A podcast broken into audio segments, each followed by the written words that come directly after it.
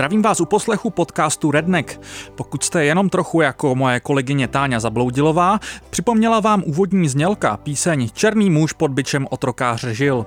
To byste ale byli vedle. Tato znělka nemá být ani narážkou na původní americkou abolicionistickou verzi John Brown's Body, případně ještě známější Battle Hymn of the Republic. Já narážím na verzi tohoto nápěvu z roku 1915, která se jmenuje Solidarity Forever a v nejznámější verzi ji nahrál asi folkař Pete Seeger. Solidarity Forever funguje už přes 100 let jako odborářská hymna a není proto náhoda, že ji uslyšíte pokaždé v úvodu mého podcastu. Ten se totiž jmenuje Redneck, protože rudé šátky v první polovině 20. století nosili stávkující horníci v Apalačských horách a z toho se zrodilo právě toto označení, které v původním významu vůbec nebylo hanlivé. Název jsem vybral mimo jiné proto, že se v podcastu nechci věnovat jen dění v Bílém domě, v Kongresu nebo Washingtonu DC obecně, ale rád bych tu přibližoval důležité zprávy o lokálních hnutích, odborech a americké politice na regionálnější úrovni. Je to totiž něco, co mi na české mediální scéně chybí.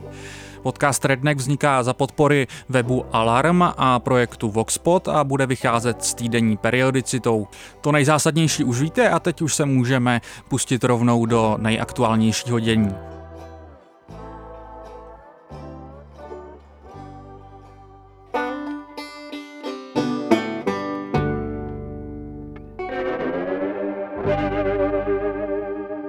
Zpráva, co mě za poslední týden pobavila asi nejvíc, se týká Joea Bidena a Severní Koreji.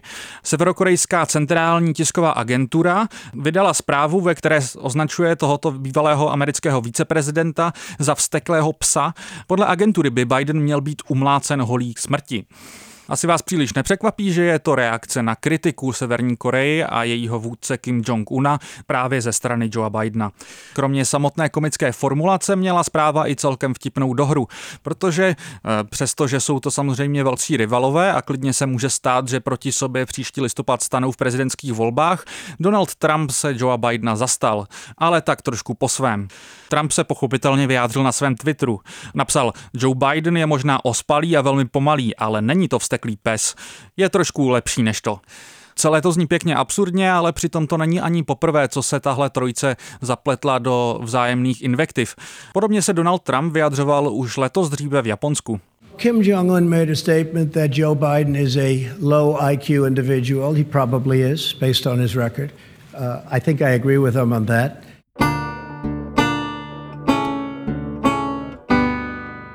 Druhá krátká zpráva, která mě tento týden zaujala, se týká Hillary Clintonové.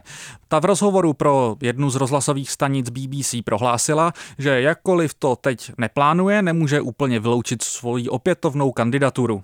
Look, as I say, never say never. I will certainly tell you I'm under enormous pressure from many people to think about it, but as of this moment sitting here in this studio talking to you, that is absolutely not in my plans. Člověk by si tak trochu přál, aby Hillary Clinton toto údajné volání opravdu vyplnila. Dost pravděpodobně by totiž v nadcházejících primárkách pohořela a možná by pak měla menší tendence se vyjadřovat k veškerému americkému veřejnému dění. Asi ne, ale člověk se občas může zasnít. Tyto poznámky každopádně jde interpretovat i trochu jako rostoucí nervozitu centristického křídla demokratů. Ostatně o tom, že šance Joea Bidena se propadají, svědčí i zvěsti, že do primárek se možná hodlá pustit Michael Bloomberg. Jeho kandidatura by ale mohla centristické hlasy rozdělit a paradoxně tak Joea Bidena definitivně pohřbít.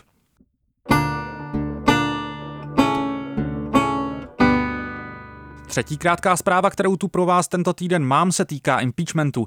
Podle nového průzkumu stanice ABC už celých 70% Američanů souhlasí s tím, že se ve svém nechvalně proslulém telefonátu s ukrajinským prezidentem Zelenským Donald Trump dopustil něčeho špatného.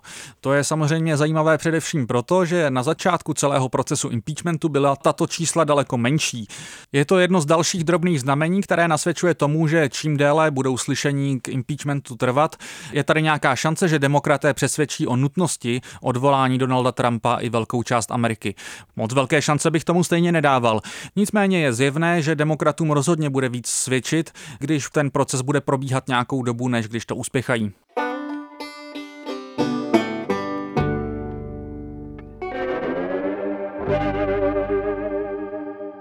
Po těchto úvodních bleskovkách bych se u pár zpráv rád zastavil na trošku delší dobu. Na začátku listopadu proběhla v Americe celá řada lokálních voleb. Nejrůznějším výsledkům letošních voleb se určitě dostaneme i v dalších dílech, ale dneska bych chtěl vypíchnout jeden z nich. Tím je úspěšné znovuzvolení seattleské zastupitelky do městské rady Kshamy Sawant. Ta se poprvé do úřadu dostala už v roce 2013. Před zbytkem Spojených států byl v tomto ohledu Seattle trochu napřed. Jejím zvolením se totiž poprvé po téměř 100 letech do seattleského zastupitelstva dostal socialistický kandidát. Není to samozřejmě úplně náhoda. Seattle, respektive větší města ve státě Washington, jsou pro většinu Ameriky synonymem pro levici na západním pobřeží. Jakkoliv mnoho lidí žije stále v představě, že nejliberálnějším v tom americkém slova smyslu městem na západním pobřeží. Do této skupiny patří například i předsedkyně dolní komory v kongresu Nancy Pelosi, která nedávno vypichovala, že politika, která může fungovat pro občany v jejím okrsku v San Francisku, zároveň není příliš lákavá pro občany například Michiganu. Can you win the electoral college with Medicare for all? Well, it would increase the vote in my own district, but that's not what we need to do in order to win the electoral college. Ono je to všechno ale dávno trošku jinak. Všechny kontrakulturní vrstvy, které San Francisco a celý kalifornský záliv kdy měli, je teď překrytá několika dekádami nánosu gentrifikace a tučných financí plynoucích ze Silicon Valley.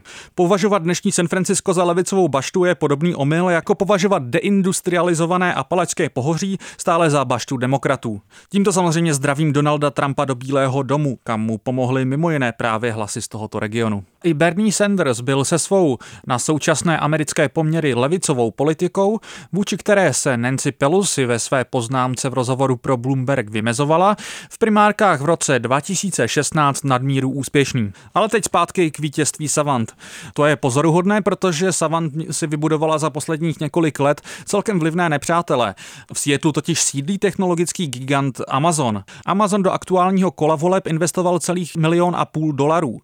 Z toho téměř celý $500,000 právě pro oponenta Sawant. Oproti tomu při minulých volbách utratil celý Amazon a jeho zaměstnanci pouhých $130,000.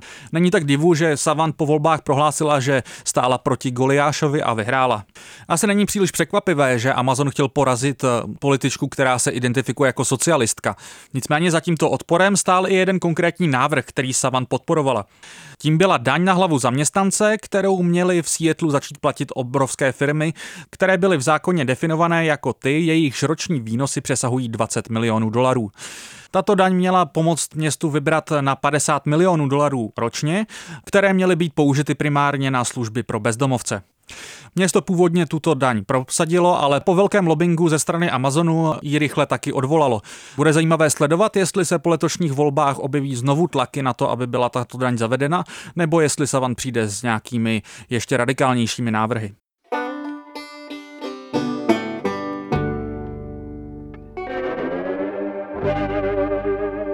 Další dnešní zastávkou pro nás bude Chicago, kde v posledních týdnech stávkovali učitelé v rámci odborového svazu CTU, Chicago Teachers Union. Chicagští učitelé jsou často citováni jako jeden ze zdrojů současné vlny nárůstu odborů. Zároveň se dostali do konfliktu se zdejší novou starostkou. Ta byla zvolena letos na jaře a jmenuje se Lori Lightfoot. Zároveň je poměrně kontroverzní. Není zcela fér ji označovat za přímou pokračovatelku Ráma Emanuela, což je jeden z bývalých starostů Chicaga, který zároveň předtím sloužil jako šéf štábu Baracka Obamy v Bílém domě. Rahm Emanuel je takřka stělesněním drsných centristických demokratů, kteří mají víc společného s republikány, než třeba s levicovým křídlem vlastní strany. Právě během jeho vlády proběhla v Chicagu první velká stávková vlna, která byla na svoji dobu velmi přelomová. Do té doby učitelům stávky veřejnost spíše zazlívala. Naopak od té doby se to začíná lámat. Loňské masivní učitelské stávky v několika amerických státech jsou rozhodně prozatímní kulminací tohoto pozitivního trendu.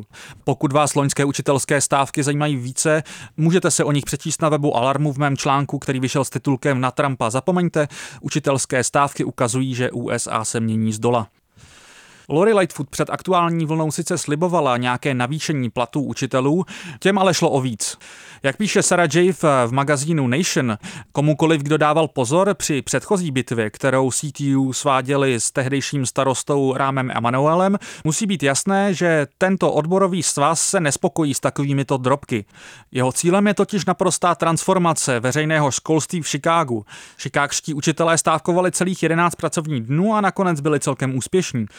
Mezi jejich požadavky patřily například větší zdroje pro studenty bezdomova, vymohli si například i zastropování velikosti jednotlivých tříd a povinnost pro každou školu mít zdravotní sestru a poradce pro studenty. Mimo to si vymohli také to zmíněné zvýšení platů a jak zdůrazňuje právě Sarah Jaffe v Nationu, nejdůležitějším vlivem stávky byl návrat aspoň trochu moci do rukou učitelů, studentů a jejich rodičů na úkor centrální městské správy. Tento souboj zároveň ukázal, že starostka Lightfoot opravdu není nadějí americké levice, za kterou ji někteří měli. Její zvolení bylo na jaře oslavováno určitým segmentem levice, ale podle mě na základě dost banálních identitářských znaků. Lori Lightfoot je totiž afroameričanka a zároveň se hlásí k jiné sexuální orientaci. Od svého nástupu do úřadu se ale čím dál tím víc ukazuje, že pro americkou levici bude zklamáním.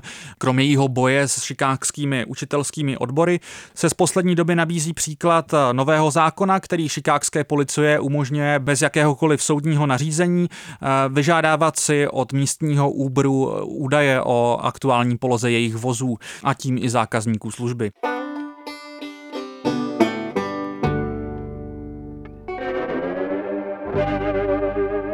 Poslední dnešní delší zprávou se ale vrátíme víceméně do Washingtonu DC. A to pochopitelně skrze stílící kampaň na příští americké prezidentské volby. Uplynulý týden se v rámci prezidentské kampaně totiž nesl ve znamení debaty ohledně zdravotnictví a především pak jedné kandidátky Elizabeth Warren. Ta tvoří společně s demokratickým socialistou Bernie Sandersem levé křídlo amerických demokratických kandidátů. Zatímco u Sandersa nejde pochybovat o jeho rozhodnutí změnit americký zdravotní systém a zavést jednotné státní všeobecné pojištění, o odhodlání Warren ale někteří pochybují. Ostatně celý rok kolují na internetu vtipy o tom, že Elizabeth Warren vždycky počká na to, s jakými návrhy přijde Bernie Sanders, pak je trošku rozředí a vydává je za svoje. To samozřejmě není úplně pravda, nebo spíš vůbec, ale dobře to vystihuje pocity, jaké má radikálnější část americké levice z této senátorky ze státu Massachusetts. Zdravotnictví je rozhodně nejdůležitějším bodem blížících se primárek.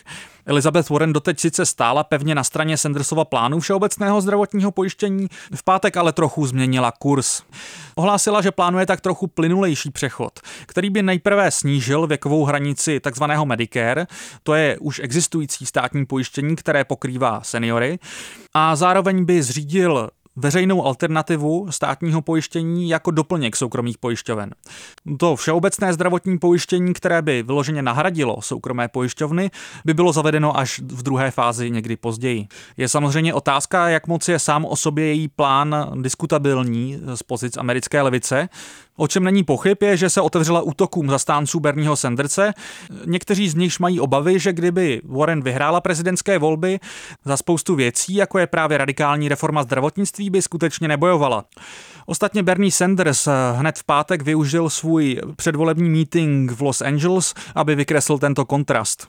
So today I tell you, on our first week in office, we are going to introduce Medicare for all, single-payer legislation.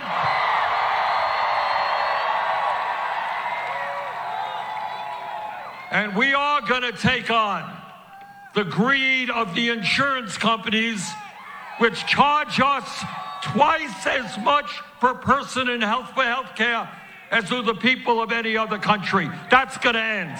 Z mého pohledu nejde v této v uvozovkách kauze ani tak o samotné zdravotnictví. Spíš ale zdůrazňuje Warreniny silné a slabé stránky jakožto kandidátky. Warren sice má detailní plány, ale její politická intuice často za moc nestojí, jak právě ukazuje kritika, kterou za poslední týden sklidila. Pokud vás toto téma zajímá více, velice vřele doporučuju článek na webu The American Prospect od autora Davida Diana, který rozhodně patří k jedním z nejdůležitějších amerických novinářů, kteří pokrývají levicovou scénu. Jeho článek vyšel pod titulkem How Elizabeth Warren Misread the Politics of Healthcare.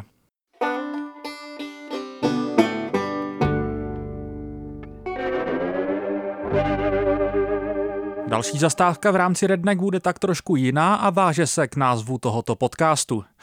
V každém díle bych krom aktuálních zpráv chtěl udělat jednu historickou exkurzi. Ta dnešní se odehrála na začátku 20. let v západní Virginii. Období po první světové válce bylo v tomto státě obzvláště vypjaté. Z Evropy se vrátila velká spousta vojáků a vzhledem k tomu, že odbory během válečného stavu ochotně spolupracovaly s vládou, mimo jiné horníci očekávali, že budou za svoji lojalitu odplaceni a podaří se jim na vládě vymoci příznivějších zákonů. Vysoké očekávání měl po válce ale i biznis, který se těšil, až schodí otěže válečných omezení průmyslu. V této době zdejší horníci žili v naprosto bídných podmínkách. Standardem bylo, že bydleli v městečku hned u ústí dolu, které doslova vlastnila důlní společnost a oni si zde vše jen pronajímali. Pokaždé, když nad majiteli dolu vymohli nějaké zvýšení platů, ten jim zvýšil nájem a také ceny v místním obchodě. Horníci měli často zakázáno nakupovat v jiných obchodech než v těch, které vlastnila důlní společnost. I když to nebylo výslovně zakázáno, tak cesta za jiným obchodem byla neprakticky dlouhá.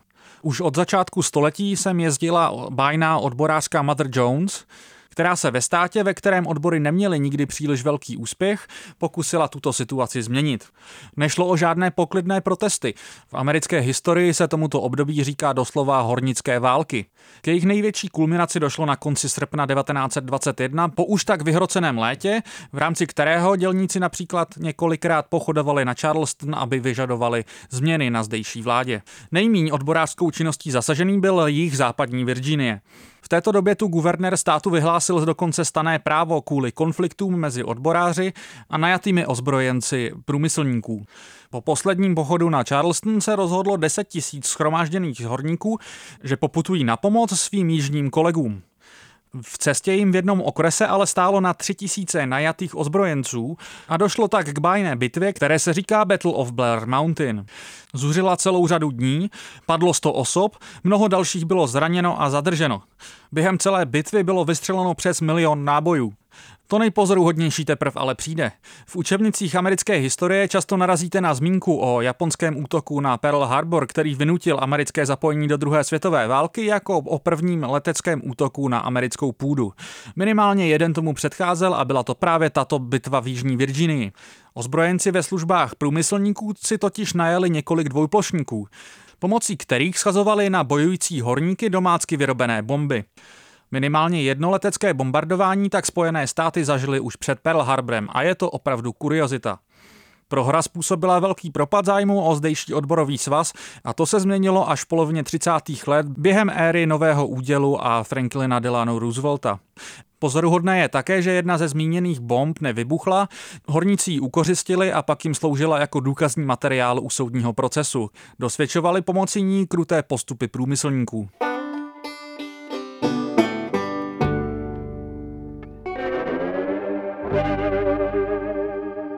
Tím se dostáváme na konec dnešního dílu. Já bych ještě jednou rád zdůraznil, že podcast Redneck vzniká za podpory webu Alarm a projektu Voxpot. Zároveň bych vás rád vyzval, abyste na oplátku vy podpořili je. Na webech a2alarm.cz či voxpot.cz najdete jednoduchý formulář na darujme.cz, pomocí kterého můžete zadat trvalý příkaz nebo jednorázový dar těmto webům. První díl Redneck vznikal trošku ve spěchu, proto vám nemůžu 100% slíbit, že už v době poslechu nás najdete na iTunes a Spotify, během pár dní by se to ale mělo napravit. Každý jednotlivý díl ale také naleznete na Soundcloudu Alarmu a budeme jej publikovat taky v článku na webu Alarmu. V něm také naleznete odkaz na RSS feed, který si můžete vložit do své oblíbené podcastové čtečky. V den zveřejnění prvního dílu také spustíme facebookovou stránku podcastu. Vzhledem k tomu, že podle Marka Zuckerberga je evidentně Redneck pouze hanlivé označení, s čímž jakožto autor tohoto podcastu nesouhlasím, nemohla se facebooková stránka jmenovat Redneck. Naleznete ji tak, když ze slova Redneck vynecháte všechny samohlásky, tedy RDNCK. Kromě aktuálních dílů hodlám na facebookové stránce zveřejňovat v průběhu každého týdne i různé aktuální zprávy. Pokud máte tipy na témata, u kterých byste byli rádi, abych se jim pověnoval, nebo jakékoliv jiné připomínky, napište mi na můj e-mail schneider@a2.cz. To je schneider@a2.cz. Jak jsem zmiňoval na začátku dnešního dílu, periodicita podcastu Redneck by měla být týdenní a už od příště bychom nové díly měli zveřejňovat každý pátek. Já už se s vámi pro dnešek loučím a těším se zase příští týden.